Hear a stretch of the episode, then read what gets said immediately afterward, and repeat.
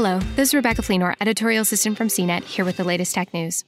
We've known for some time now our neighbor Venus is hell off Earth, but now research suggests it's even worse than we thought.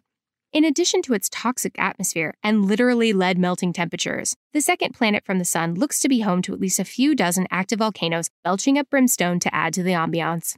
This is the first time we were able to point to specific structures and say, look, this is not an ancient volcano, but one that is active today, dormant perhaps, but not dead, said Laurent Montesi, geology professor at the University of Maryland, in a release. This study significantly changes the view of Venus from a mostly inactive planet to one whose interior is still churning and can feed many active volcanoes. Montesi is co author of a new paper published Monday in Nature Geoscience identifying 37 recently active volcanic structures on Venus. Perhaps ironically, geologically active planets with hot interiors tend to be better candidates for habitability because a molten core can also power a magnetic field to deflect sterilizing radiation from the sun and space.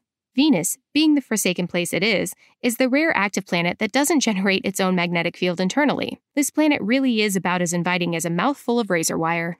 Scientists have known there is evidence of volcanic activity on Venus for a while, but it was thought it was probably the remnants of ancient activity. Montesi and colleagues used 3D models of Venus's subsurface activity to look at the features on the surface of the planet in a new way, helping them to identify potentially active hotspots. The team hopes future missions to Venus could get a better look at its eruptive nature. It may be a while, though, as many space programs are aiming for Mars right now. However, the BepiColombo spacecraft bound for Mercury will make a pair of flybys past Venus over the next 13 months, so maybe we'll get more familiar with the worst place in the solar system soon enough.